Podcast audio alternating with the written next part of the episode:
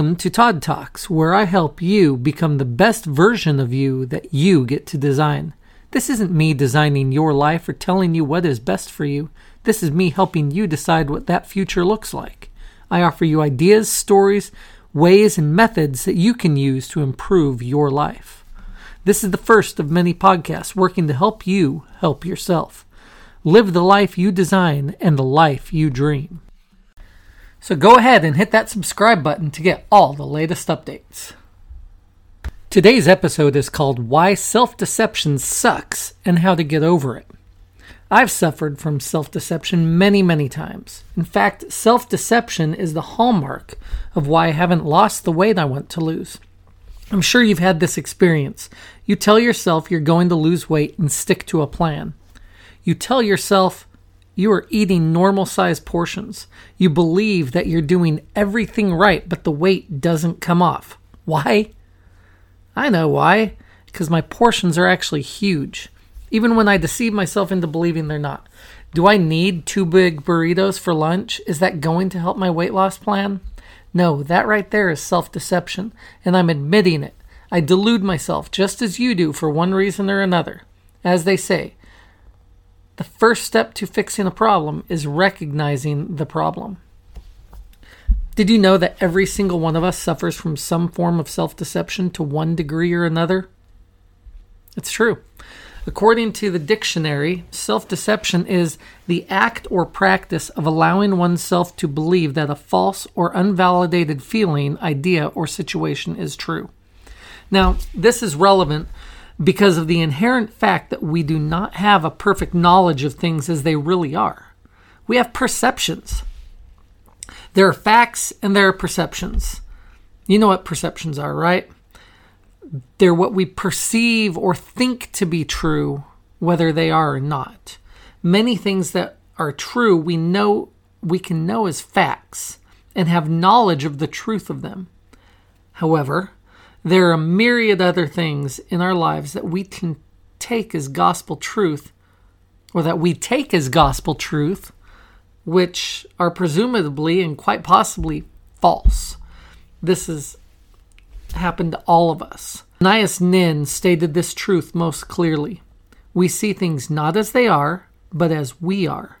In other words, our perceptions, our views, our beliefs, our thoughts, all can combine to deceive us into believing something is true or false when the opposite is true.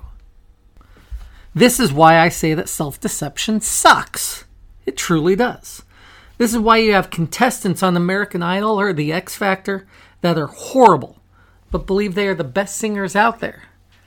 They make us cringe, yet they believe that they belong on that stage, on the world stage. This is why you get extremes on the left and right of political issues, along with name calling, physical violence, and just nastiness, which the perpetrator often feels that they are justified in doing. They feel justified in their actions or words because of their beliefs, their perceptions. Look at what's going on right now with this election. You have one side saying nothing happened, even when things look sketchy. You have the other side blowing things out of proportion. You have a media that pretends that COVID is a woke virus and that anti Trump protests are good and pro Trump protests are bad. Self deception. The truth is almost always somewhere in the middle. I'm not going to get into the politics, these are just examples of bias. Self deception can cloud our views of our, our own faults. Self deception can make us believe that we are doing better than we are. Self deception can convince you that something is true that is undeniably false. The disconnect is between our conscious and our subconscious minds. In the Bible, Christ taught us that before we discuss and point out the mote, small particles, in our brother's eye, we should pull the beam, big beam, out of our own eye mean that we need to acknowledge our own faults before we start trying to point out everybody else's. I will readily admit my own mistakes, my own areas of weakness, because we're not perfect. I'm not perfect. But I have learned some things and I'm here to help. How often do you see people that cannot acknowledge any wrongdoing ever? How often do you point out everyone else's flaws but ignore your own? How many people do you know that will never admit to being wrong? About anything. We see it all the time. Marriages are destroyed by it, friendships are destroyed by it, jobs are lost, and the people that lose them won't admit that they're in the wrong. It's always someone else's fault. When I was a kid, I was taught that every time you point your finger of blame at someone, three more pointed back at yourself. The first step in overcoming self deception is to recognize that it exists. We must acknowledge that we are culpable you must be able to acknowledge that you were in the wrong. Parents whose kids are arrested for doing drugs or committing atrocities need to acknowledge that they aren't angels. Their kids aren't angels, I should say. If you're drinking too much, you need to admit it and seek help. If you think everyone is against you, take a deep, long, hard look inside. Maybe you'll find something that you don't want to see. Open those Pandora's boxes that we close to protect ourselves from ourselves. Often, we self deceive as mental protection, mental armor against a harsh world that we don't think we fit in.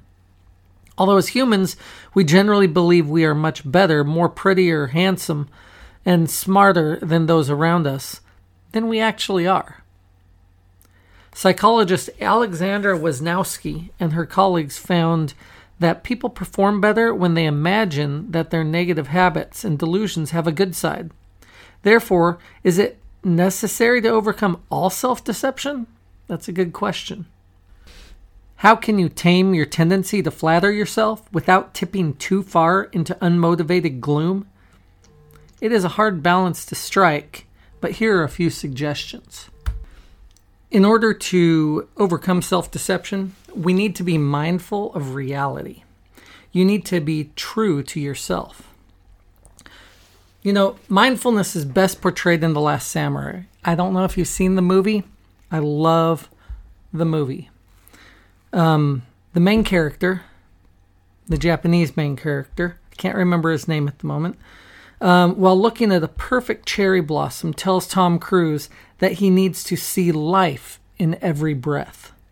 You can learn to perceive each moment. Often, mindfulness deals with meditation but you can be mindful throughout your day. You can become aware of your thoughts, feelings, goals, desires, reactions to situations, and see life in every breath. You will quite often during these podcasts find me talking about mindfulness because it is one of the ways that we can truly find to be happy. You know, rather than saying I'm tired, is that you feel tired and look at what you've been doing to understand why you're tired. It's learning to focus and understand our, your perception of your own mind. Remember, some forms of self deception can be used for your benefit through the use of the law of attraction and mindset. It's not really self deception, though, because you know what you're doing. I'll cover those techniques for improving your life in other shows. For this one, I'm focusing on the negative aspects of self deception and things you can do to overcome them.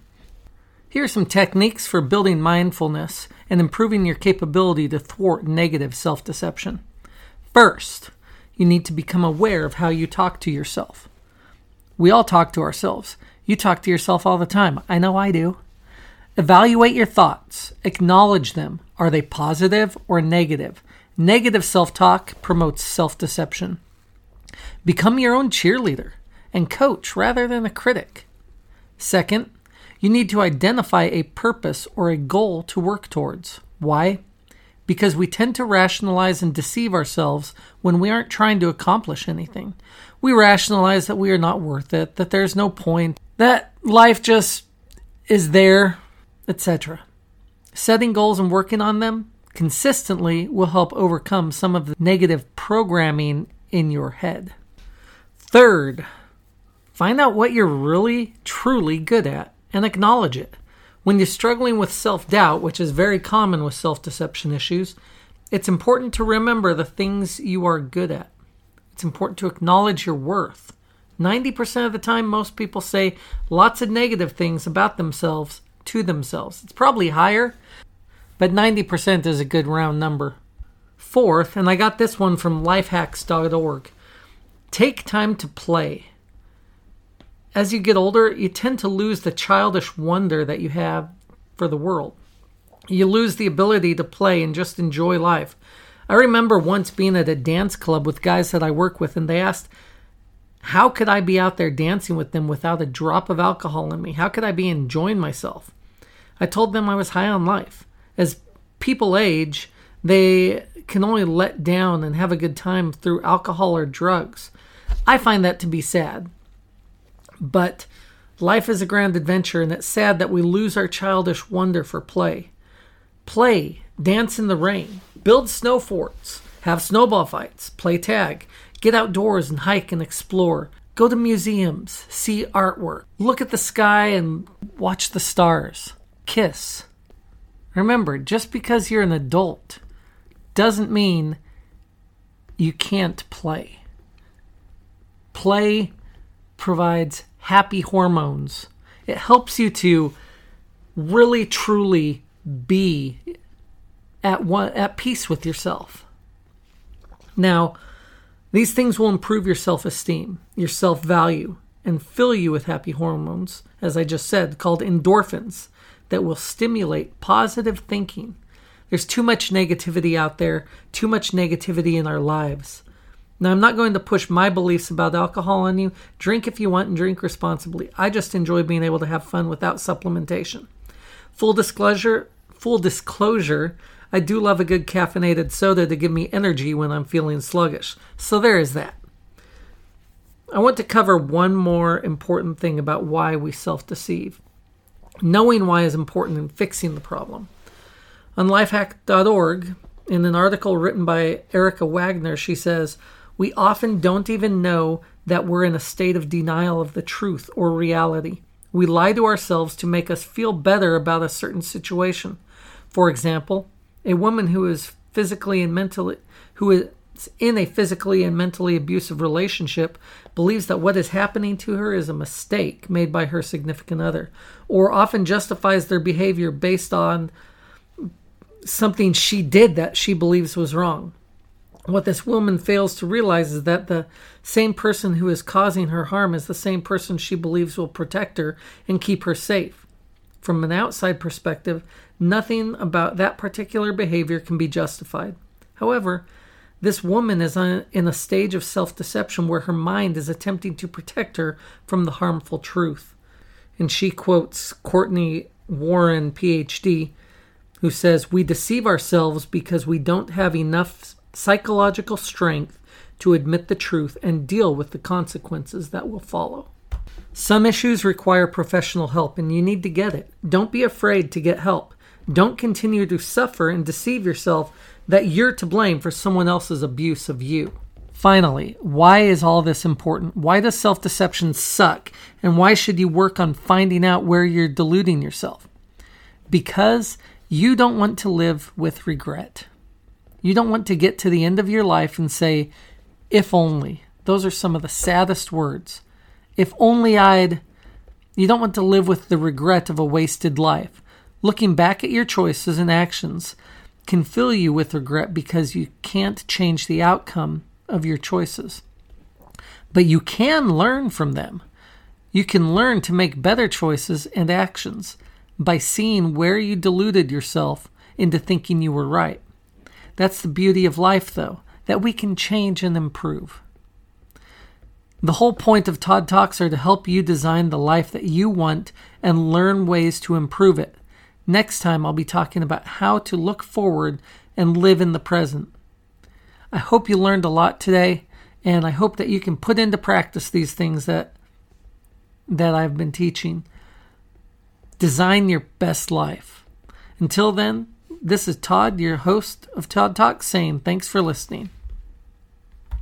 Thanks for listening and tune in for the next episode where I discuss how to look forward while living in the present. If you like what you've heard today, please hit the subscribe button or that big thumbs up or the like button wherever you're listening to this podcast. Give us 5-star review. Todd Talks are available on Apple, Spotify, and everywhere podcasts are available. Have a blessed day.